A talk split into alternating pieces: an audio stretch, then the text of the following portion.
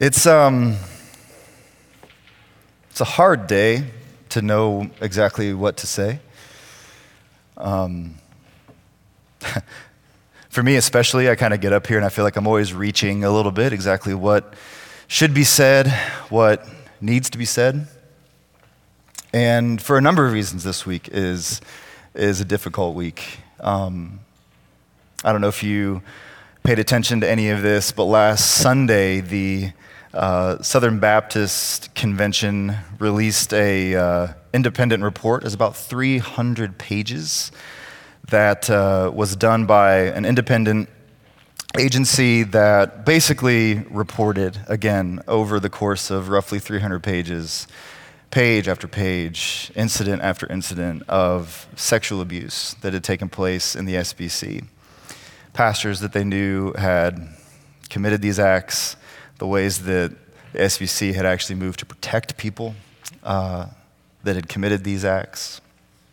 So that's horrific enough that the church, this place where we feel like we're calling people in to safety, calling people into freedom, calling people into liberation, that we're finding out that for about 14 million people worldwide, this has really been their church experience. It's been an experience of manipulation and abuse and horrific tragedy and cover up. It's heartbreaking. And then, of course, if that doesn't break your heart already, to bear witness to the shooting in Uvalde, Texas, and that we seem to be settling into another cycle of thoughts and prayers and inaction of intense social media posts and virtue signaling and all of the, the worst of us, right? We hope that something's different, but hope is, is what we do. Hope, hope is not a feeling, hope is not well wishes, hope is not just praying, hope is, is action. We are actively, all of us, hoping into the world that we want to make for ourselves. And so we should ask, we should pause and say, what is it that we hope for the world?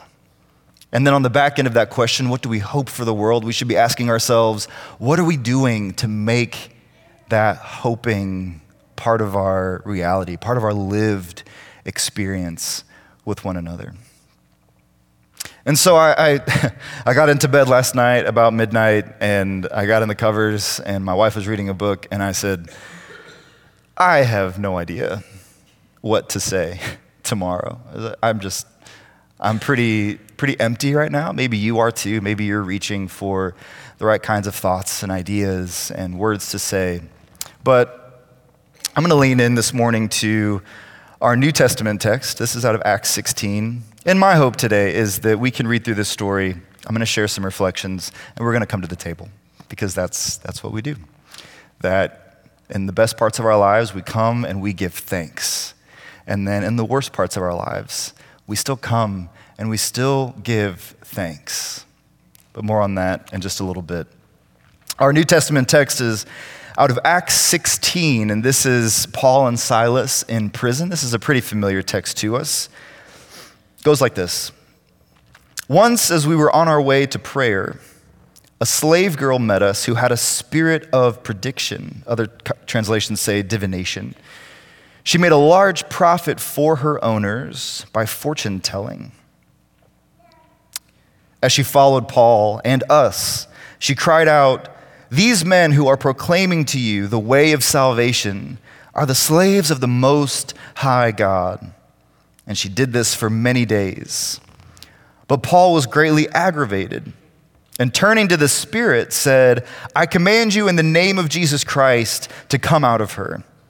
And it came out that very hour. When her owners saw that their hope of profit was gone, they seized Paul and Silas and dragged them into the marketplace to the authorities. A, a, a couple quick thoughts. First of all, Luke could have omitted this section. If he was trying to convince people that the gospel, that the good news of Jesus Christ is always going to feel like good news. You don't tell this story because of where it leads us. It leads to Paul and Silas being flogged, being put in prison. There's an earthquake that's involved. Spoiler alert. There's no, there's no reason that Luke needed to include this. It could have, it exposes so much of the trouble that the gospel often gets us into. In verse 19, where this woman who is given this spirit of divination, this spirit of prediction, it's interesting that the text doesn't say that it's an evil spirit. The text doesn't say that it's a, it's a demonic spirit. In some ways, we could understand this woman to have the gift of prophecy based on the Old Testament prophets. That she's someone who is seeing more than just what's happening. The demonic bend on this whole story is not that she has this spirit. The demonic bend is that these men have used her gift for profit. They've taken this gift that she's been given and they've used it to create wealth for themselves. And what we see in Paul and Silas setting this woman free is that healing for one person means the loss of money for other people. Healing for one means loss of money for others. If only there was a people, maybe a country, that could be healed if it weren't for the profit of a few, if it weren't for the money grabs of a few interested parties. So they get themselves in trouble, as I kind of feel like I'm doing myself. And it says that when her owners saw that their hope of profit was gone, when their way of making money, of making wealth for themselves, when that was gone, they seized Paul and Silas and dragged them into the marketplace to the authorities. And bringing them before the chief magistrates, they said, These men are seriously disturbing our city these men are Jews. Now, something you need to know about the first century world is that accusing someone of being a Jew is not really an accusation. The, the reason that they're in trouble is not that they're Jews. Jews in this part of the world, at this time in the world, they lived peaceably, without trouble, alongside Gentiles and other people. The issue was not that they were Jews, even though that's the accusation. The real problem is that they are teaching and they are living a way of life in which Roman culture and customs, allegiance to Caesar, were not the guiding values. That these were not the markers of how you live and be in the world. And they're in a place where that's all they've known that allegiance to Caesar was how you made sense of the world. It's how you secured safety for yourself. It's how you understood your place. And here's Paul and here's Silas. And the issue is not that they're Jews. The issue is that they're showing up as people who are saying, Jesus is Lord and Caesar is not. That's why they get themselves in trouble. Not because of who they are, but because of the kind of world that they belong to. They believe in a different king, they believe in a different empire. And what I think we need to see is that whatever is true for them does become true for us. That we are people who are not from around here. Our friend Brian Zahnd says that the baptistry is a time machine. He says, We are people who are from the future. We are people who have caught a glimpse of the life of the world to come. And the question that we have to ask ourselves is do we live in ways that actually look like we believe that? Do we live in ways that actually create question for people? Do we live in ways that don't really make sense because our allegiances aren't placed in the same places and in the same powers and in the same systems and in the same people as everybody else's? Are we from the future? This means that we, we ought to live in ways that that cut against the grain of the status quo. That we live in ways that resist just the way that things have been. Because we know something of how all of this end. We know the telos. We know where the eschaton leads us in the life of the world to come. And so we can and we should live right now like it will be then. Because what if the then becoming now requires our participation in living like it already is? We ought to live in ways that actually look like freedom for other people, that actually look like liberation for other people. We ought to live in ways that our lives actually start to sound and look like good news to other people. This is what Rowan Williams means. You didn't think I'd go too long without mentioning Rowan Williams. This is what Rowan Williams means when he talks about trustworthy lives. Who are the people that are living trustworthy lives in our world? And what does a trustworthy life look like? It looks like somebody who has gotten a glimpse of the future and they're committed to living that way now. They've seen something of Christ filling all of creation. This week was the, we, on Thursday, I'm sure you all celebrated and had parties at your house, was the ascension of the Lord was on Thursday. We'll do a better job in the future of, you know, marking these moments for us as, as a community. The ascension of the Lord we celebrated on Thursday.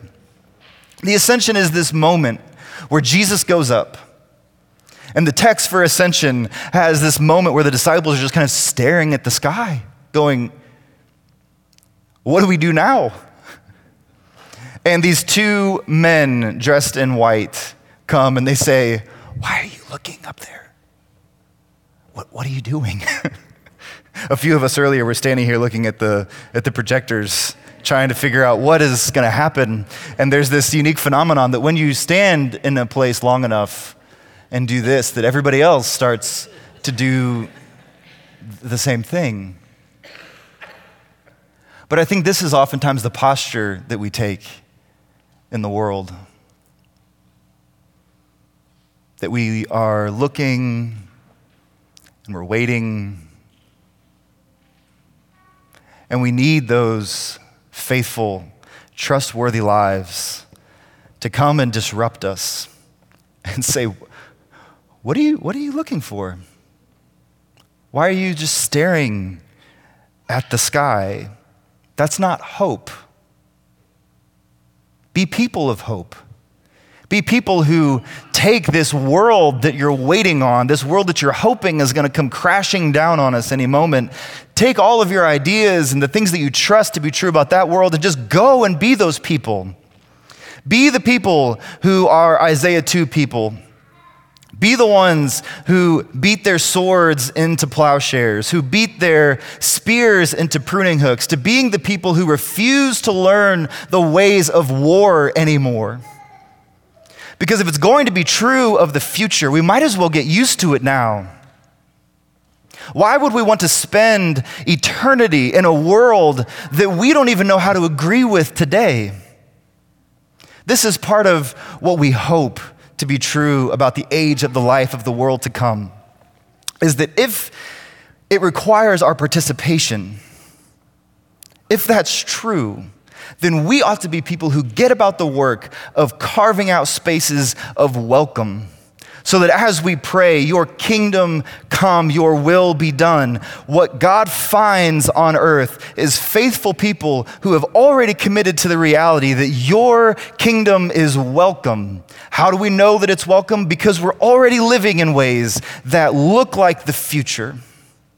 We're already living in ways that looks like radical, unqualified welcome and hospitality and healing for the world rather than trying to work out how can we make a profit on somebody.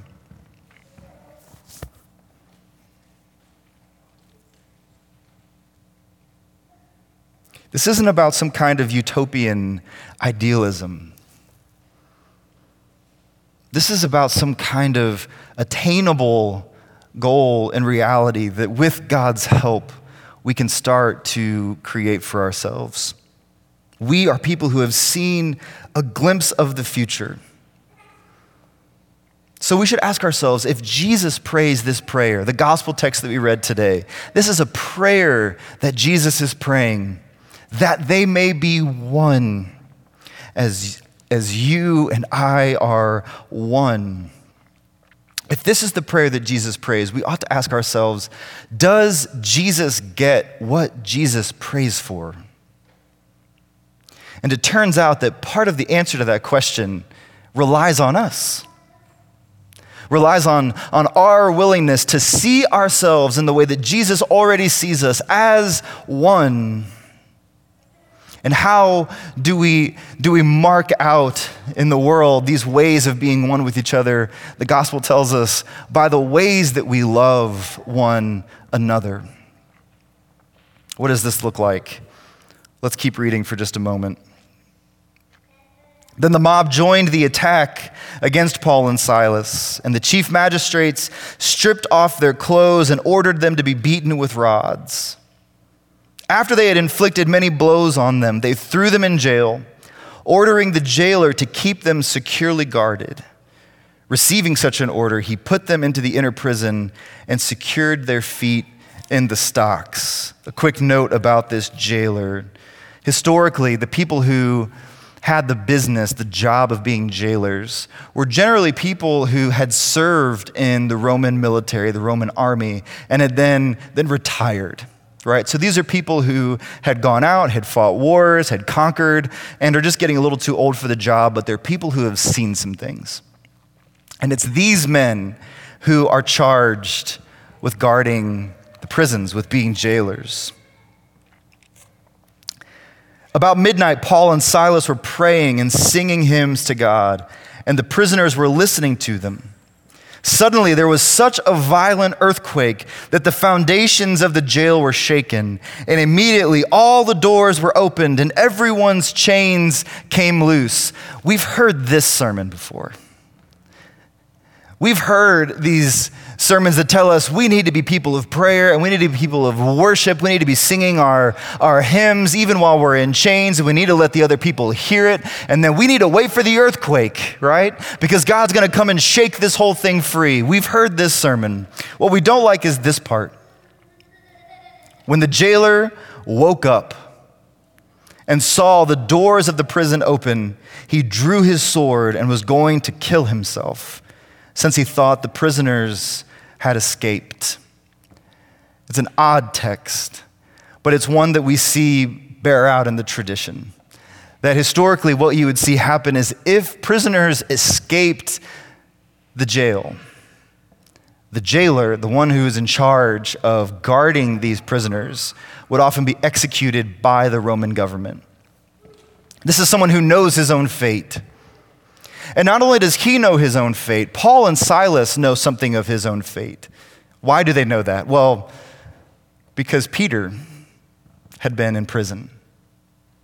And Peter had had this miraculous moment of being escorted out of the jail. And maybe they caught word of what happened to that jailer. And so, what do they do? Paul calls out to him in a loud voice and says, Don't harm yourself. All of us are here. And then the jailer called for lights. He rushed in. He fell down trembling before Paul and Silas. Then he escorted them out and said, Sirs, what must I do to be saved? So they said, Believe on the Lord Jesus and you will be saved, you and your household. Then they spoke the message of the Lord to him along with everyone in his house. He took them the same hour of the night and he washed their wounds. Right away, he and all his family were baptized. He brought them into his house. He set a meal before them and rejoiced because he had believed God with his entire household. Don't harm yourself. We're all here. This, I think, gives us a picture of what Christian freedom looks like. It looks like being people who know what it is to have your chains loosened, to have the walls of your prisons shaken and opened to you. But sometimes freedom looks like sitting exactly where you are for the good of your neighbor. Sometimes we think about freedom as all of the things that we're free to do, all the ways that we're free to be without consequence, all the ways that we are free from responsibility for our neighbor. But the gospel says you are not free from your responsibilities to your neighbor. You are free to love and to serve your neighbor as Christ has loved and served you which might mean like not walking out of that door that's been open to you. It might look like sitting right where you've been and being a kind of hopeful, future filled, non anxious presence in the world. It might look like giving up the freedoms that have been open to you for the good of your neighbor for the well being of the one who is going to hurt himself, to kill himself, because he knows what the future holds for him. And then this is the kind of life that we see opened when we can be non anxious, settled presence in the world. People who don't rush to every freedom that's just been granted to us, but instead we see freedom as a way of bearing responsibility for, for one another and for our neighbors. What we see is that the good news can actually come to those who have been standing at the doors. And the good news does this the good news opens up to us this desire to be part of the future. Notice he was baptized that very hour. Alexander Schmemann, Orthodox theologian, says that the first act of the Christian life, talking about baptism, is a reunification. That this is what we see in our baptism. Not that we become people who are free to do what we want, but we are reunited with the body that we're called to belong to. And to belong to the body means that I am not my own. It means that what I do in the world and how I engage with the world actually matters because I'm part of something bigger than myself. And so I have to learn what it is to act in ways, to live in ways that are faithful to this body that I belong to. Not just doing whatever I want, but being who I am, being myself fully and completely as part of the body of Christ. Not only is he baptized, but his baptism opens up, as we see play out in the Gospels over and over and over again, that his hearing of the gospel and his being baptized and being reunited with who he truly is leads to this moment of hospitality. It leads to his turning to Paul and Silas, the one that he just flogged and stripped them naked and locked them in chains and bound their feet in the stocks and closed the door behind them. Now he's here setting a table before them, washing their wounds. This is what we hope. This is what we trust is that as we live in ways that do make us vulnerable. Living as people who have turned their spears into pruning hooks and their swords into plowshares means that we have nothing left to defend ourselves with. And living in the world with that kind of posture means that what we trust about the future is that even as we bear wounds, even as we're beaten and we're locked away, that God will open up doors for others to be hospitable, for others to set tables before us, so long as we're faithful, so long as we refuse to be given over to the whims of what we think freedom looks like for us. He asked the question, What must I do to be saved? In the ascension that we celebrated this week, we, we celebrate this reality that Christ has ascended back to the right hand of the Father, that God has received Christ's life back into himself, and by being human, by being the one who is incarnate, Jesus has not only carried his own life back to God, he has carried our lives back to God. Part of the reality of the ascension is that there is nowhere we can go where Christ isn't present and Christ is not Lord. We hear the jailer's question, What must I do to be saved? as, Well, you just need to accept Jesus into your heart. We've all prayed this prayer, we've raised our hands, we've had the moment. And I do think those moments are meaningful when we step across the threshold of faith. But let's not get confused that being saved is not about us accepting Jesus' life into ours. Being saved is about seeing that Christ has accepted us into his own life. That Christ has accepted us to live in the reality that he lives in, in the kind of future that he's making possible for us. That's the reality of the ascension. So the question becomes not, what are you doing to defend Jesus? What are you doing to open up spaces where Jesus can creep in and be present? That's not the question. The question is Christ is present. How are you responding to the reality of Christ in the world? How are you responding to the reality of Christ in your neighbor? How are you responding to the reality of Christ in the people that you don't think Christ is really present to? That's Paul and Silas's posture toward the jailer. Not to run for their lives, not to sprint through the door that's been opened to them just because it's been opened to them. They see that they bear some kind of responsibility for this man that their actions can lead to his life or death. And they chose life. They chose to sit and to wait and to be patient.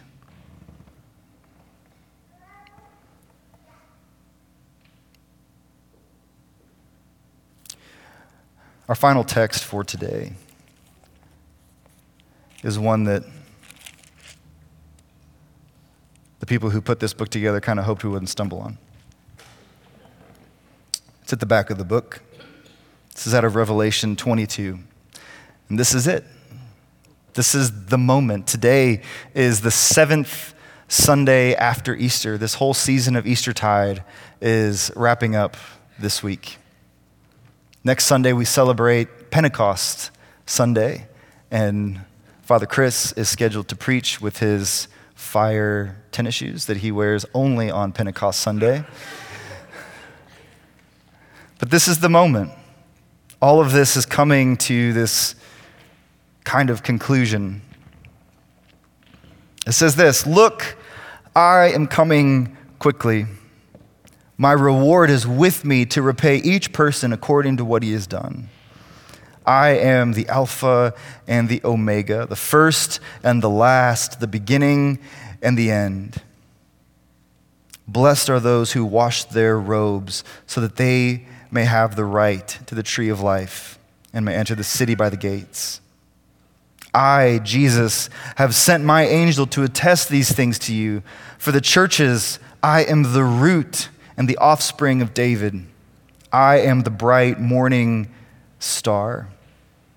Both the Spirit and the bride say, Come.